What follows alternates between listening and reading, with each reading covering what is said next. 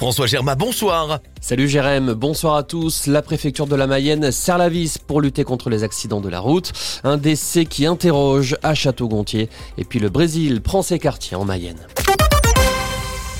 Un accident de la route à la mi-journée a étriché un seul véhicule impliqué à son bord une femme de 22 ans et son enfant de 2 ans légèrement blessé. La conductrice a été hospitalisée à Château-Gontier. Son enfant, lui, a été pris en charge par son père.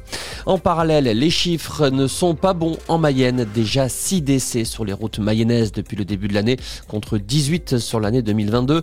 Le département a vécu une année record l'année dernière avec 153 accidents corporels pour 178 blessés. La préfecture veut augmenter les contrôles et durcir les suspensions judiciaires de permis de conduire pour plusieurs infractions. Une enquête pour non-assistance à personne en danger ouverte à Château-Gontier après ce décès qui interroge celui d'une retraitée morte à l'hôpital de Laval début janvier à cause d'une infection au cœur. Le mari de la victime estime que son épouse aurait pu être sauvée si elle avait été prise en charge à temps.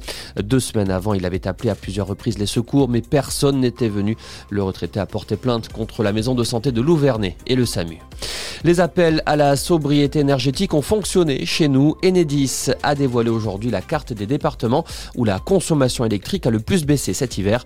Dans le Maine-et-Loire, la consommation a baissé de plus de 9% par rapport aux années précédentes, moins 5% en Mayenne. À l'échelle nationale, c'est le Lot qui a le plus baissé sa consommation, moins 14%. Comment prévenir les violences sexuelles dans le sport? C'est l'objet d'une conférence sur inscription ouverte à tous demain à partir de 19h dans les locaux de l'IFPSA au Pont de C.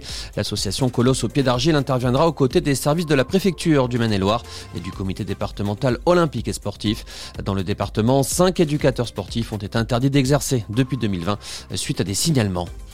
En Mayenne, les reflets du cinéma zoom sur le Brésil du 10 au 19 mars. Le vaste pays d'Amérique du Sud va être exploré sous tous ses aspects avec la projection de 35 films dans tous les cinémas du département.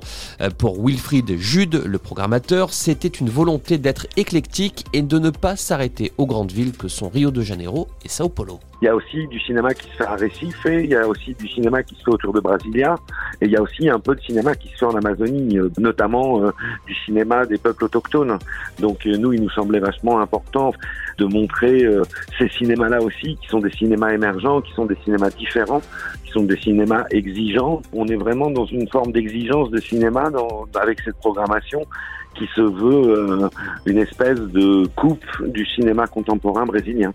La programmation fait la part belle à un cinéma engagé où les réalisateurs parlent des minorités du pays, des peuples autochtones ou encore de la forêt et de la résistance face aux puissants. Tout le programme est disponible sur le site internet des Reflets du cinéma ainsi que toutes les salles de projection qui vont de Saint-Pierre-des-Nids à Renazé. Et puis on termine cette édition avec la météo. Encore une belle journée ensoleillée demain sur le Haut-Anjou.